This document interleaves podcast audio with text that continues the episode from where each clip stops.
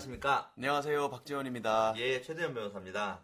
저희가 이 주 만에 또 돌아왔습니다. 반갑습니다. 반갑습니다. 저희가 그 헌가소와 조문남이 다시 한번 시작을 했는데, 저희 지금 헌가소는 국회 특집입니다. 국회. 국회 특집이요? 국회 특집이 아니라 사실 선거 특집이죠. 아, 대통령이 아직 안 끝났잖아요. 예, 대통령 이제 저희가 이제 일전에도 말씀드렸지만, 네. 그 체제를 조금 바꾼 바꾼 게, 네. 현재 이제 시의성 있는 이슈들 중심으로 헌법상 이슈들 좀 다뤄보려고 그렇게 해서 지금 최근 우리나라가 총선 이제 국면으로 접어 들어가지고 그 부분에 있어서 국민들이 관심이 많으시니까 이제 국회, 선거, 정당 관련한 헌법상의 이슈들을 조금 이제 특정 주제를 자꾸 설명을 드리고, 이제 사월 십삼일이죠? 다 다음 주네요? 사월 십삼일 다음 총선. 주인가요? 사 일삼 총선이 다음 주죠. 다음 벌써, 주가 됐나요? 벌써 십일밖에 안 남. 이거 삼월 달력이에요, 지금 보시는 게. 예. 그렇죠? 사 일삼은 수, 수요일이고요.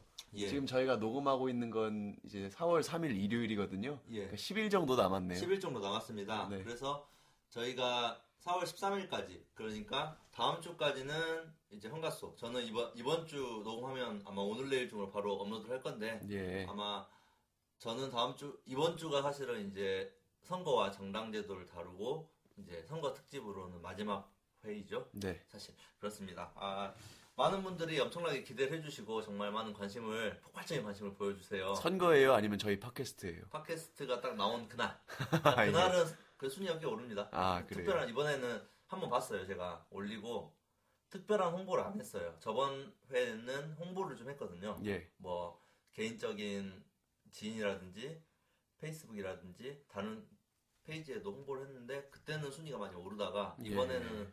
그 컨텐츠 자체의 능력을 좀 보기 위해서 따로 홍보를 안 해보고 나도 봤는데, 딱 오른, 그러니까 업로드를 시킨 그날은 순위가 꽤 오르더라고요. 예, 제가 오늘 여기 녹음하러 광주에 오는 길에도 자동차를 타고 오면서 팟캐스트를 듣고 왔거든요. 제가 즐겨 듣는 팟캐스트가 몇 개 있는데, 예. 그중에 이제 이제이라고 항상 그 순위권 한 오 위 내지 십 위 안에 예. 드는 그 역사 관련된 팟캐스트가 있습니다. 시사, 정치 내, 내용도 많이 나오는데 역사 관련 팟캐스트거든요.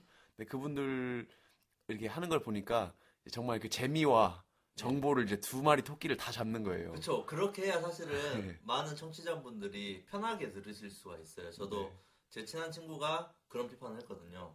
원하는 게 뭐냐? 네. 도대체 어떤 얘기를 하고 싶은 거냐? 너네 전문가들끼리만 공유할 수 있는 걸 원하는 거냐? 그렇지 않으면은 좀 더 쉽고 편하게 나가라라는 조언을 한번 들었거든요. 네. 그래서 그 이제이 같은 게 역사와 시의성을 좀 다뤄가지고 한다면, 저희 법률을 가지고 시의성을 가지고 헌법상의 이슈를 좀 다뤄보려고 하는 게 이제 좀 조금씩 주제의식이 바뀐 것 같아요. 네. 처음 시작할 때부터. 법률을 가지고 얘기를 하면서 재밌게 한다는 것 자체가 굉장히 어려워요. 진짜 어렵죠.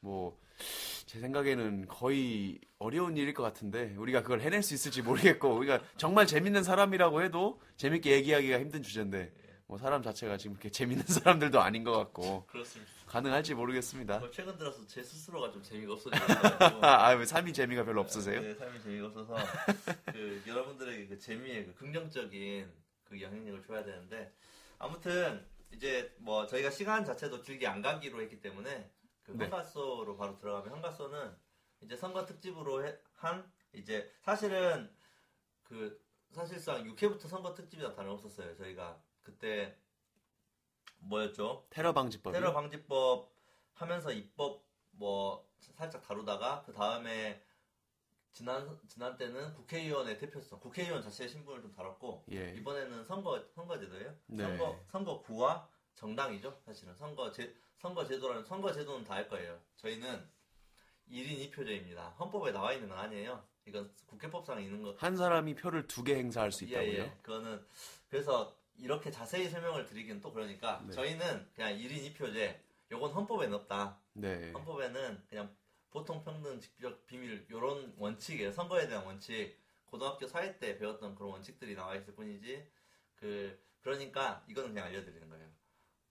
이제 두 조항을 찍으셔야 돼요, 두 장을. 하나는 네. 사람을 찍고, 하나는 당을 찍으셔야죠. 네. 저희가 구체적으로 어떤 당을 찍으라고는 말씀을 많이 못 드리고, 꼭 당을 찍으셔야 되는데, 예. 당만큼은 좀 다양한 당들을 찍으시면, 밑에 쭉 리스트를 밑에 보셔가지고, 어, 이런 당도 있어?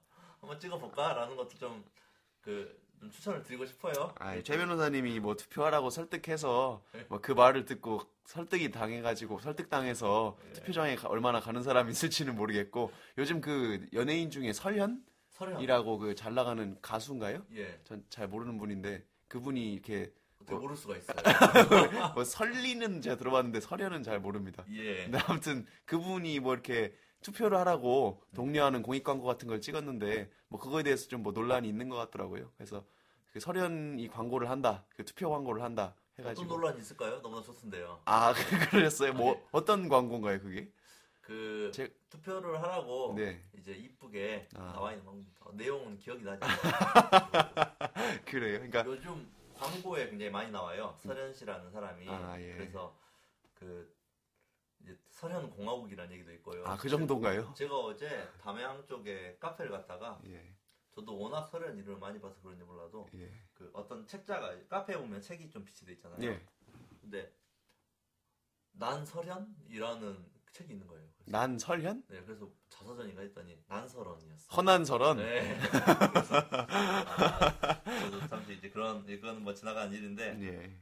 아무튼 지금 사월 십삼일에 총선 이제 총선이라는 게 이제 국회의원을 뽑고 일부 일부는 지금 그 지자체 그 보궐선거도 이루어지는 경우도 있어요. 예. 저희 광주 같은 경우에도 동구청장의 보궐선거도 같은 날 이루어집니다. 음, 저희도 아마 전라북도에도 익산시장이었나? 예. 그 보궐이 있는 걸로 알고 있습니다. 그리고 수요일이죠, 투표일은. 네. 왜 수요일로 됐냐면 뭐 설은 여러 가지가 있는데 보통 이제 주말이나 껴버리면 예. 이어서 쉬어버릴 수가 있기 때문에. 놀러가니까? 놀러가니까 음. 정확히 휴가를 못 낼 수 있는 그런 날이라고. 예. 뭐 그런...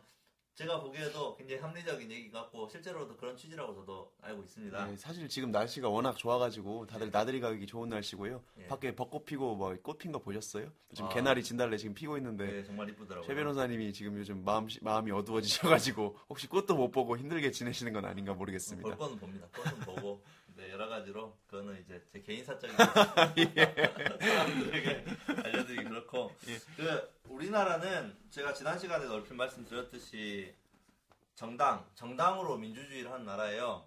네. 사실은 정당으로 민주주의를 한 나라고 그걸 정당제 민주주의라고 하고 그게 이제 제가 지난주에 대한민국은 대중 민주주의 아 또 갑자기 또 어려워지네요. 대중 민주주의요? 대중 민주주의. 예. 그러니까 민주주의인데 예. 우리는 모든 국민들이 주권을 가졌다는 의미예요. 헌법에도 네. 나와 있죠. 네. 모든 국민은 모든 권력은 국민에게 있고 그렇죠. 음, 대중 민주주의 말고 그럼 다른 민주주의도 있나요? 대중 민주주의가 아니라고 하면 예. 바, 반대로 민주주의지만 네. 아마 그런 뭐 참주제 같은 그러니까 소수의 소수 그러니까 민주주의는 맞죠. 네. 민주주의만 그 민의 의미가 네. 그 민 그러니까 주권을 가진 민, 시민권을 가진 사람들이 예. 대중이냐, 그러니까 모든 국민들을 포괄하는 것이냐, 예. 아니면 일부, 일부의 사람들만, 그 국가에 음. 거주하는 일부의 사람들에게만 어떤 주권을 주고. 예를 들면 옛날로 치면 뭐 노예 같은 경우는 투표권을 주지 않는다든지, 여성을 뺀다든지, 뭐 여자에게는 참정권을 주지 않는다든지, 아니면 이민족이나 예. 어떤 그런 사람들에게 그 투표권을 주지 않는다든지, 예. 이런 경우는 이제 우리가 대중, 말하는 대중민주주의와 약간 배치되는 좀 예. 다른 개념이겠네요. 예, 다른 개념이죠. 그러니까 대한민국은 만약에 나이로 제한은 있지만 대한민국의 국민이라고 하면 전부 다 선거권 또는 피선거권이 존재하는 거죠. 예. 특별한 어떤 예외들을 빼고 그런 의미로 말하는 게 대중민주주의. 음. 대중민주주의라고 하는데 사실 대부분의 나라들이 대중민주주의예요. 민주주의를 표방하는 나라들은 예. 뭐 북한도 뭐 조선민주주의 뭐 인민공화국이라고 그렇네요. 예. 하잖아요. 그러니까 하지만 사실 형식적으로 민주주의지만 실질적으로 민주주의가 아니죠. 네. 저희는 그렇게 평가, 저희는 그렇게 평가를 하고 있지만 그런 나라들 중에서 대한민국은 또 정당제. 민주주의라고 하면 모든 사람들이 모여가지고 손들고 만약에 태블릿 피씨 같은 게 있으면 클릭해가지고 예. 직접적으로 다 모든 사안에 있어서 의사표시를 하는 것이 아니라 예. 특정한 정치 세력들에게 그러니까 정치적인 견해가 일치하는 특정한 정치 세력들에게 이제 실제로 민주주의의 플레이어로서 기능할 수 있게 만드는 게 정당제 민주주의라고 해요. 예. 대한민국 그걸 가지고 있고 그 정당 그 기능 자체가 이제 우리의 정치 의사를 중계, 중계죠. 알선이라고 하는 중계. 중간에서 그렇죠. 이제 조율을 하고 실질적으로 국가 정책에 반영될 수 있는 중계적 역할을 하고 네. 또 정당 자체가 그 굉장히 전문가들이 같이 모여 정치의 전문가이기도 하지만 뭐 정책 뭐 경제, 여러 가지 외교, 뭐 국방 여러 가지 분야에서 전문가들이 많이 모여 있죠. 예. 있다고 돼 있으니까 그걸 가지고선 오히려 국민들을 설득하는 역할. 그러게요. 이게 더 바람직하고 이게 더 맞다. 이쪽을 따라와라. 어려운 말로 계도라고 하죠. 예. 계몽, 계도.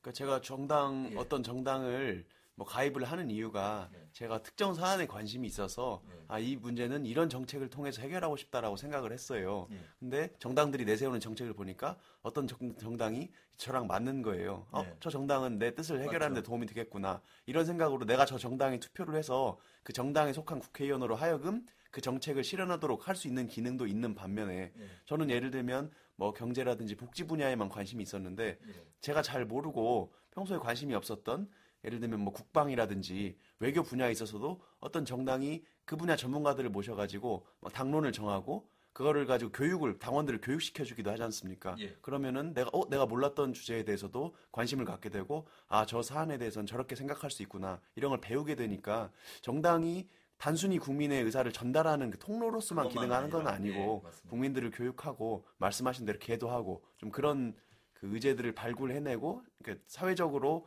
어떤 논의를 이렇게 건전한 토론을 활성화시키는 그런 기능을 하는 것 같습니다. 중요한 기능을 하죠. 그러니까 가장 중요한 것은 정당이 사실 정책들을 많이 개발을 해내야 되고 국민들이 그 부분에 있어서 가장 많은 관심을 가져야 된단 말이에요. 그러니까 이번 사 일삼 총선에서 사실 공약, 정책 공약의 실종이다. 지금 이런 비판이 예. 많이 나오고 있는데요. 그러니까 예, 말씀하시죠. 저희도 그, 예, 그 부분이에요. 그러니까 그게 가장 아쉬운 부분이고 우리의 삶을 결정하는 모든 정책들이 결국 정당을 통해서 이루어지는 게 현실적으로 맞는 건데 그러면 어떤 정책들이고 어떤 정책들을 실행하려고 하는지 실제로 그만한 의사와 능력이 그걸 할 뜻이 있고 의지가 있나? 의지가 있는지 그만한 능력이 있는지를 국민들이 면밀히 보면 그냥 보기만 해도 대한민국의 민주주의는 굉장한 큰 발전을 가질 수가 있어요. 예. 예. 그러, 하지만 이제 제가 또 지난 그 제 지난 방송 꼭 들어주십시오.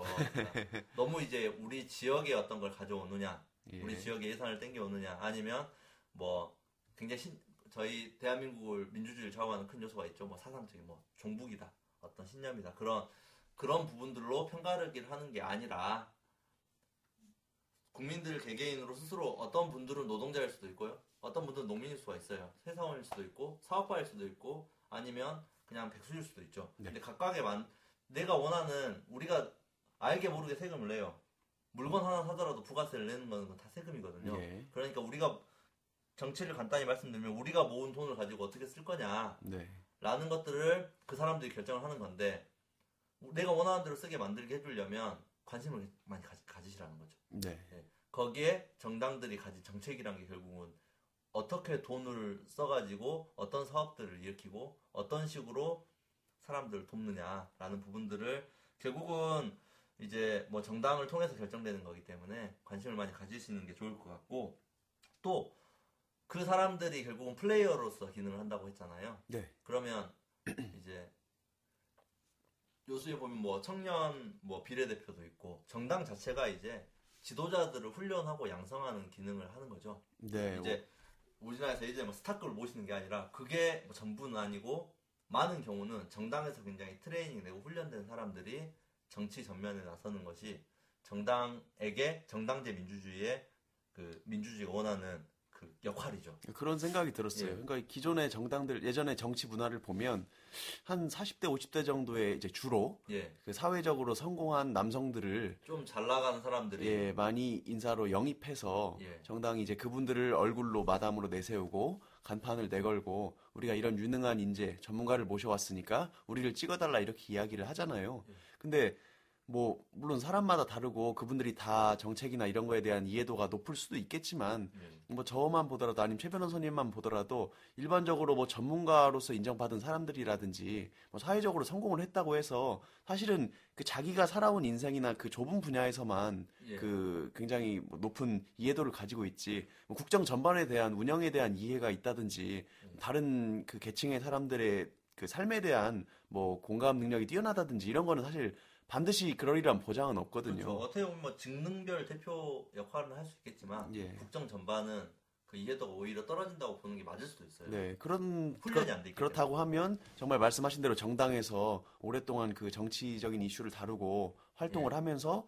정당에서 길러내진 인재, 예. 그러니까 정당에서 훈련되고 교육받아서 길러내어진 어떻게 보면 전문적인 역량을 가진 정치인인 거죠. 예. 정치인들을 그 탄생할 수 있도록 정당이 역할을 해야 되는 거 아닌가 그런 생각이 들거든요. 예, 저도 저희가 이제 한 이, 삼 회 정도 전에 한 번씩 출연했던 H군 있지 않습니까? 네. 그 친구가 국회에서 잠깐 일을 했습니다. 네. 근데 그 친구의 평입니다. 뭐 전반적인지 모르지만 의원들을 보더라도, 국회의원을 보더라도 그 구나 시의원을 통해서 그러니까 오리, 오랜 기간 그런 의정활동이라는 네. 거죠. 거, 정책활동이라든지 그 부분에 트레이닝이 많이 돼 있는 사람들, 보좌관 또는 어떤 역할을 통해서도 그런 사람들이 실제 국회에 들어가서도 의정활동을 굉장히 열심히 하고 굉장히 잘한다고 하더라고요. 네. 그런 분들이. 그래서 저도 그런 식으로 가는 것이 결국은 바람직한 방향이 아니겠느냐. 예. 그 뭐 표를 모을 수 있는 스타급들이 갑자기 와서 그 굉장한 뭐 컨센 컨센서스가 이제 그냥 컨센서스를 흘러버리는 거죠. 자기 예. 자기 캐릭터로. 네. 그런 형태의 민주주의보다는 그 풀뿌리 민주주의 같은 건가요? 약간 네. 오랜 시간 동안 바닥에서부터 예. 의정 활동을 하면서 예. 다져진 역량과 경험을 통해서 실제로 뭐 더 조금 다른 위치에 가서도 기존의 경험을 바탕으로 해서 의정 활동을 더 잘할 수 있는 분들이 있도록, 그러니까 지금도 있을 것 같은데 그분들이 예. 잘 발굴이 잘 안 되는 것 같고 인정을 잘 안 해주는 면이 있는 것 같아요. 왜냐하면은 사람들은 전문적으로 정치를 하는 사람이다라는 생각을 안 하고 약간 인기 투표처럼 내가 아는 사람, 유명한 사람을 그냥 뽑아주려는 뽑으려는 그런 경향이 좀 있는 것 같아요. 지난해 박재현 변호사님 말씀하셨던 대로 네. 그 사람들은 늘 이겨온 경험이었기 때문에 뭔가 자기가 이길 것 같은 사람, 네. 이기는 쪽에 투표를 하고 싶다는 그런 의미도 포함되는 것 같아요. 그럴 수도 내가, 있죠. 내가 안 가진 것들, 굉장히 반대 포지션에 투표를 해버리는 거죠. 네. 어떻게 보면 이제 그런 의미로서도 정당이 이제 그런 기능을 하고 있다. 정당의 기능을 지금 설명드리는 거예요, 저는. 네. 예. 또 정당이 갖고 있는 기능 중에서 이제 아까 말씀드린 대중민주주의예요. 대중민주주의를 전제로 정당이 없다고 했었을 때, 정당이 없다고 했을 때는 어떤 내 정치 의사를 표현할 수 있는 세력이 없는 거잖아요. 그럼 예. 저는 그냥 개, 각별로 내 의사를 그냥 개별적으로 늘 투표를 하게 되는 기술적으로 가능하다면 그런 상황에서 비교했을 때 정당은 또 권력 분립적인 기능을 또 해요. 권력 분립이요? 정치 세력이라고 하면 어떤 세력이 있으면 또 반대되는 세력이 있잖아요. 네. 그러니까 견제를 할 수 있고 네. 그리고 균형적인 그러니까 그 어떤 특정 의제 세력이 형성되어 있지 않으면 네.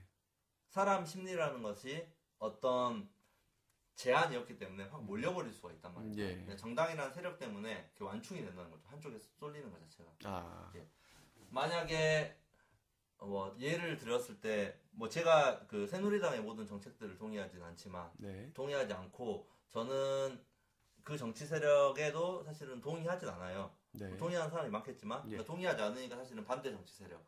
제가 더민주를 지지하는 건 아니지만 그렇지 않은 정치 세력에 이제 지지를 하는 의사를 표명하면 네.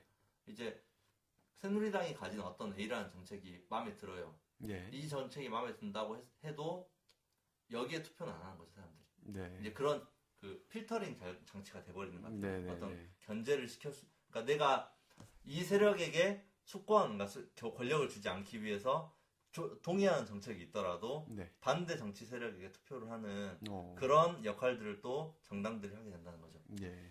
어떤 그러니까 조금 이해가 좀 안 되실 것 같아요. 이 그런 그러니까 그런 저는 처음에 설명하실 때는 이런 의미인 줄 알았어요. 네. 어떻게 여론이 확 불면 네. 흔히 말하는 민심이라는 것이 네. 들불처럼 일어나서 그 반대 그 반대하는 세력에 대해서 반대 세력이 아예 말을 못 꺼낼 정도로 네. 민심이 한 한쪽 그 세력에 몰표를 줄 수도 있잖아요. 네. 그리고 반대하는 세력들이 개별적으로 뭐 인터넷에 글을 올린다든지 반대 의사를 마음속으로만 가지고 있고 예. 외부로 조직돼서 드러나지 않으면 그 반대 세력이 견, 견제의 역할을 할 수 없지 않습니까? 예. 그런 의미에서 항상 평상시에도 서로 이렇게 소위 말하는 정쟁이죠. 권력 다툼을 하고 예. 서로 견제를 하는 세력이 늘 존재한다면 그러니까 한쪽으로 밀릴 수 한쪽으로 이렇게 와, 완전히 이렇게 압도적으로 쓸려버린 쓸려가 버리는 그런 일이 일어나지 않는 않게 한다. 전 그런 뜻인 줄 알았는데 그런 뜻도 있는데 네. 여기 제가 참조한 자료에서는 네. 이제 세력 간의 이제 견제와 균형이 이루어진다는 거죠. 네. 이제 여, 저희가 소위 말하는 권력 분립은 입법과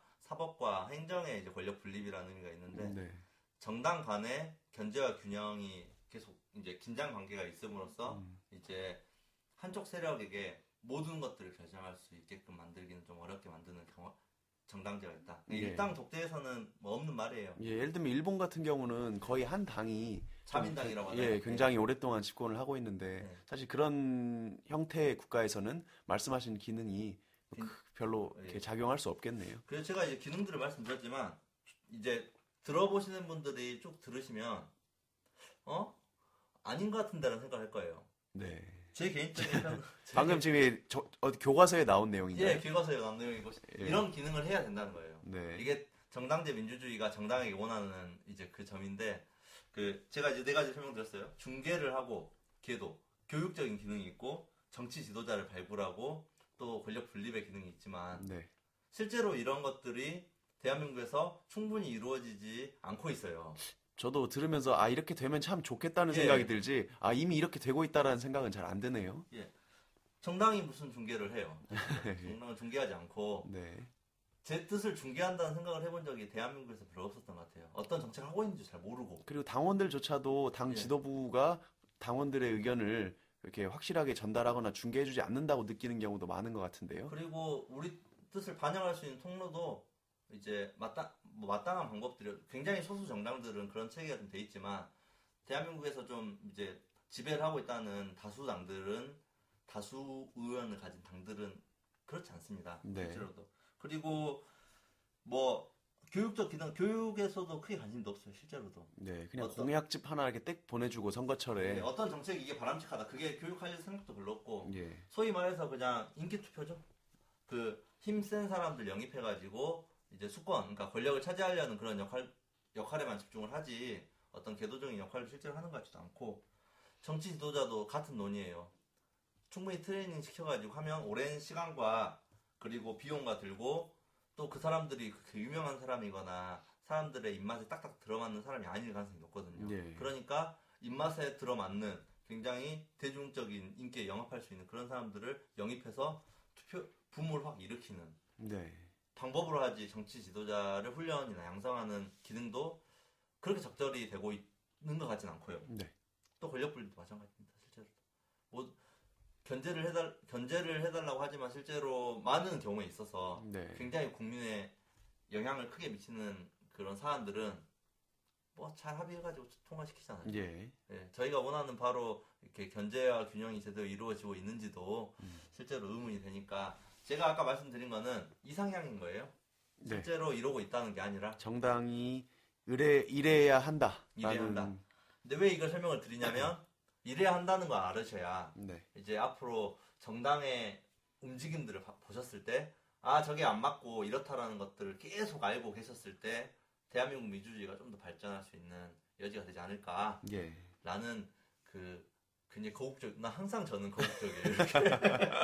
그런 뜻에서 사실 이런 이제 정당의 기능까지는 일단은 말씀드리고 네. 이제 여기서 마치는 게 아니에요. 선거구를 얘기할 때 아, 그러세요? 주제가 조금 있으니까. 네, 그러시죠. 선거 마지막이니까. 이제 정당은 이렇습니다. 정당의 기능은 이런데 이제 우리는 선거를 앞두고 있잖아요. 네. 정당은 사실 선거를 위해서 만들어진 조직이라고 해도 과언이 아니죠. 그래서 이제 선거는 아까 말씀드린 대로 국회의원 선거는 일 인 이 표제예요. 우리가 국회의원을 두 명을 뽑는 건 아니지만 두 명을 뽑는 효과죠, 실제로. 네. 그 한 명은 사람에게 뽑고 한, 한 표는 네. 한 표는 정당에게 뽑힙니다. 정당이 네. 명부를 가진 그 비례대표 명부의 순서대로 이제 뽑게 되는 건데 이제 이번에 그 조금 언론을 보시면서. 뉴스를 보시면 좀 궁금하셨을 부분이 있을 것 같아요. 어떤 거예요? 선거구가 뭐 안 정해져가지고 아. 계속 뭐가 미뤄지고 뭐 어쩌네 저쩌네 그러면 국민들은 아 뭔, 뭔가 저게 예. 라는 생각을 하실 거예요. 예, 예전에 그 한번 테러 방지법 특집 때, 때 저희가 얘기를 잠깐 했었죠. 예, 잠깐 했죠. 작년에 헌법재판소에서 선거구에 대해서 어떤 결정을 내려가지고 예. 그 결정 때문에 그 선거구가 지금 기존 선거구가 효력을 상실하고 그래서 여야가 합의로 새로운 선거구를 획정을 했어야 되는데 네. 계속 그게 미뤄지다 보니까 뭐 필리버스터를 중단해야 되느니 마느니 그걸 그거 선거구 네. 획정과 연계시켰다 뭐 그런 얘기를 하면서 나왔던 것 같은데 지금 어쨌든 획정된 거죠? 네, 됐죠. 그때 사실은 테러 방지법이 여야 합의로 이루어지면서 바로 선거구가 이제 획정이 된 거죠. 네. 선거구가 정해졌습니다. 그래서 아마 많은 분들이 그 전에 선거구랑 좀 다른 선거구가 선거구를 가진 사람들이 많을 거예요. 이름도 좀 달라진 데가 있고, 이름도 달라졌죠. 지역이 좀 바뀐 데도 있고, 굉장히 뭐 소위 말해서 도서지역 같은 경우에서는 굉장히 많은 군들이 예. 하나의 선거구가 돼버렸어요. 세 개의 군 이름이 막 줄 쭉 합쳐져서 이렇게 나온 선거구도 있더라고요. 네. 그래서 이제 그런 선거구의 기준은 이때 이제 얼핏 말씀드렸죠. 이 대 일이죠. 인구가 이 대 일이란 말씀이시죠? 가장 작은 선거구와 가장 큰 선거구의 인구 편차가 두 배. 네. 그러니까 두 배가 넘으면 안 된다라는 기준 때문에 그전에는 삼 대 일이었어요. 네네. 그러니까 조금 훨씬 더 지역 대표성을 강화시키는 그 선거구를 가질 수도 있어요. 어떤 우리 테두리, 거리적인 테두리 안에서만 선거를 할 수 있게끔 네. 하는 게 정전의 선거구였지만 지금은 이 대 일이기 때문에 소, 저 제가 지금 광주에 있지만 이쪽 이제 저희 사무소 있는 쪽이 광주 동구입니다. 네. 그 전에는 동구였어요, 그냥. 네. 지금은 동구와 남구가 합쳐져서 합하여져서 음. 갑을 그런 식으로 나눠져 있거든요. 동구가 인구가 조금 적었었나요? 예, 예. 적어서. 그러니까 이제 붙여가지고 나눠버린 거죠. 네. 그러면 이제 예전에는 우리 동구, 동구청장, 막 동구의원 같은 지역의 대표인 것처럼 국회의원을 느꼈다면 지금은 동구의 국회의원이라고 느끼진 않는 거예요. 네. 남구 사는 사람들도 투표를 하게 되니까요. 예, 그러니까 그 동남, 동남갑 그렇게 나오거든요. 네. 그러면 이제 국회의원이 이렇게 얘기한단 말입니다. 어, 동구의 발전을 위해서만 주장할 수 없는 거예요. 이제. 이제는 동구의 아들이 아니라 동남의 아들이 되겠네요. 그렇게 되는 거죠. 그러니까, 그러니까 만약에 뭐 충북, 뭐 괴산 어디 어디 어디 뭐 네 개 군이 붙어 있으면 도대체 어디의 아들이라고 해야 되는데 네. 궁금할 거고. 제가 지난 그 선거 때 지난 이제 방송 때 말씀드렸듯이 이제 지역 대표성이라는 어떤 그런 부분에 있어서 네. 굉장히 난항, 어려움이 있는 것 같아요. 후보자들도 이제 내가 어디의 아들이냐, 첫 번째로 내가 어디의 아들이냐, 예. 그리고 지역 밀착적인 어떤 정책을 얘기함에 있어서도 조금 이제 난색이 있는 거죠. 이제 어떤 특정 구의 이슈가 있고, 그러면 사실은 옆에 구는 가까이 있지만 경쟁 관계잖아요. 네. 한쪽에만 또 예산을 몰아줄 수는 없고, 또 네. 이제 그런 점들이 있어서 전 좀 흥미롭게 보고 있어요. 네. 과연 제가 지난주에 했던 방송이 있기 때문에 어떤 식으로 정책을 이제 쓸 건지, 그러니까 지역 대표성이라는 게 물론 필요하지만 대한민국에서는 그게 굉장히 강화됐고 그게 전부인 것처럼 표현이 되는 게 것을 제가 지난 방송 때 지적을 한 게 있었거든요. 궁금하시면 지난화 국회의원은 구청장이 아니에요 편을 들어주시기 예, 바랍니다. 그래서 이제 그런 식으로 이제 조금 지역 대표성이 옅어졌다. 그래서 국회의원들이 아까 정책도 마찬가지예요. 어떤 공약 국회 후보자들이 우리 구에 해당하는 어떤 그 이제 어떤 그 이름 안 써요. 우리 우리 그 지역구에 해당하는 정책들을 네. 정확히 쓰고 있느냐, 네. 아니면 지역에만 맞는 정책들을 쓰는데 그게 꼭 우리 지역에 맞는 얘기냐 아닌 것들을 한번 정책적으로 보면서 관심을 가져보시면 좋을 것 같아요. 그러니까 대부분 사람들은 워낙 정신이 없고 생계와 생활에 이제 바쁘다 보니까 예.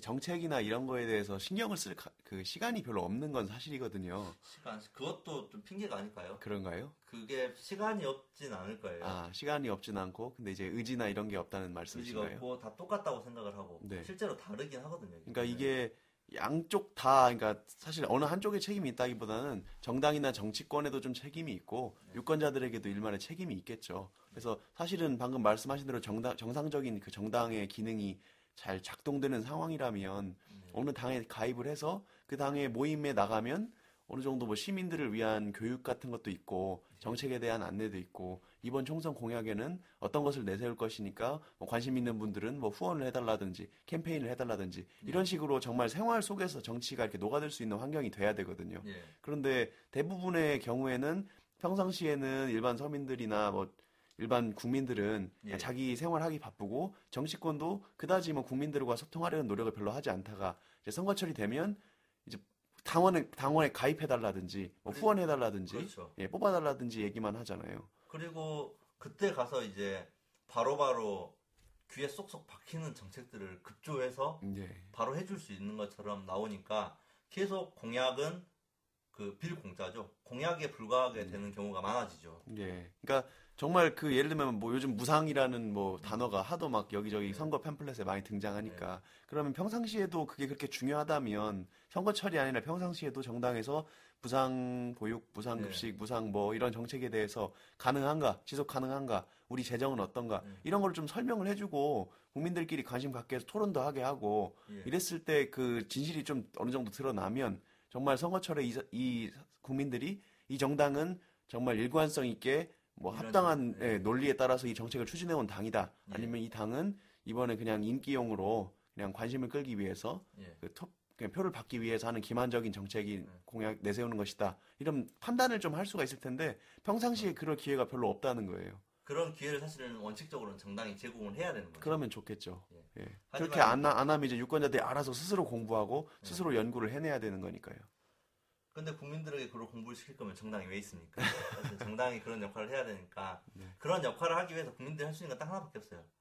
관심을 가지고 그 계속 견제를 관심을 가져주시면 합니다. 관심만 가져주시면 네. 정당들은 그게 표기 때문에 긴장을 하는 거죠. 그래서 그런 관심들을 환기시키기 위한 이제 그런 마음이라고 생각합니다. 저도 사실은 모든 부분에서 관심을 가질 수는 없지만 이런 방송을 통해서 저 또한 또 관심을 가져보고 저도 안 보던 공약집도 한번 봐보고 어떤 정책들을 보는지 이런 네. 방송을 위해서 한 번 더 보고 그렇게 되더라고요. 그래서 네. 이번에 지역구에서 선거구가 달라지는 쪽에서 제가 지난 그 방송 때 했던 말이 있기 때문에 굳이 관심을 보게 되더라고요. 네. 과연 여기는 또 동구라고 해야 되나? 남구를 봐야 되나? 약간 봤는데 뭐 좀 애매하게 얘기를 하는 거죠. 예. 실제로. 그러니까 저 같은 생각까지는 아니겠지만 적어도 어떤 정책들을 하는지 들여다보고 이게 맞는 건지 될 건지 안 될 건지 그런 얘기들을 나눠보시면 제가 보기에 그 이제 투표에 나서는 사람들은 표에 굉장히 민감하기 때문에 먼저 네. 알아듣고 먼저 그 정당이 바뀌게 될 수 있을 거예요. 네. 그래서 그런 관심을 꼭 당부를 부탁드리고 또 꼭 사월 십삼일 날 투표에 참여해 주시기 바랍니다. 예. 예. 투표를 하면 좋겠죠. 젊은층들이 투표를 너무 안 한다고 해서 그런 거예요. 제 그, 팟캐스트는 주로 젊은 사람들이 많이 듣잖아요. 네, 근데 정말로 젊은층들이 투표를 하는지 안 하는지 저는 이제 잘 모르겠어요. 진짜로 좀 안 하는 편인가요? 예, 지난 대선만 봐도 예. 오십 대 이상은 팔십 퍼센트 이상의 투표율이 나왔어요. 예. 근데 평균 투표율이 육십 퍼센트거든요. 아. 그러면 이제 나이대로 봤을 때는 젊은층이 사십 퍼센트 정도 했다는 건가요? 오십 퍼센트 미만이라는 네. 평가가 나오기 때문에 예. 적어도 굉장히 이제 그 정책들이 우리의 삶에 큰 영향을 미친다고 보면은 그 작은 정성 해가지고 누구라도 뽑아주고 투표에도 참여해서 정치 의사를 표출한다는 것만 정치인들의 인식만 시켜줘도 젊은층들을 배려하는 정책을 만들지 않을 이유가 없거든요. 네. 어르신들은 무조건 투표를 하기 때문에 어르신 위한 공약들은 엄청나게 나옵니다. 젊은이들 위한 공약들은 그렇게 많이 안 나오거든요. 그러게요. 네. 근데 저는 이제 뭐 이건 좀 다른 얘기인데 네. 사실 방금 말씀하신 그런 국민들을 계도하고 네. 정책에 대해서 안내하고 설명하고 이런 역할을 해야 될 또 중요한 주체 중에 하나가 네. 이제 언론이라고 생각을 하거든요. 네. 그러니까 물론 이제 우리가 학교 다닐 때는 학교에서 선생님들한테 수업을 받으면서 공부를 하지만 성인이 돼서 자기가 생계를 하고 나서는 정말 주대, 주로 정보를 접하고 학습을 하게 되는 그 통로가 언론이지 않습니까? 언론의 역할이 크죠. 예, 그래서 소위 말해서 정말 그 메인 언론이죠. 네. 메인 신문사, 메인 방송. 네. 그렇죠. 그런 언론들이 정말 그렇게 국민들의 생활에 밀접하게 연결된 정책이고 중요한 정책이라면 정말 그게 합당한 건지 뭐 실제로 그걸 좀 세부적으로 심도 있게 논의하고 분석하고 안내를 해줄 수 있는 또 역량이 또 되잖아요.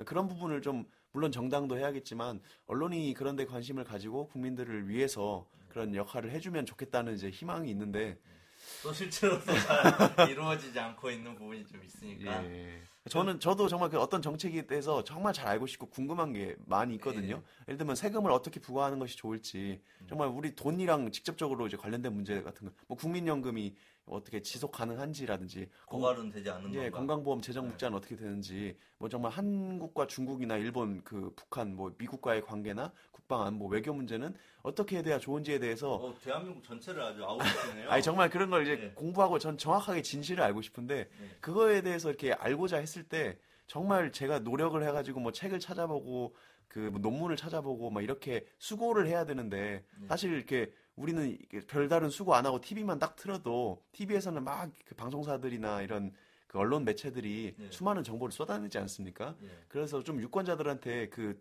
투표를 할 때 의미가 있는 정보들을 좀 많이 제공을 해줬으면 좋겠다는 생각이 들더라고요. 예.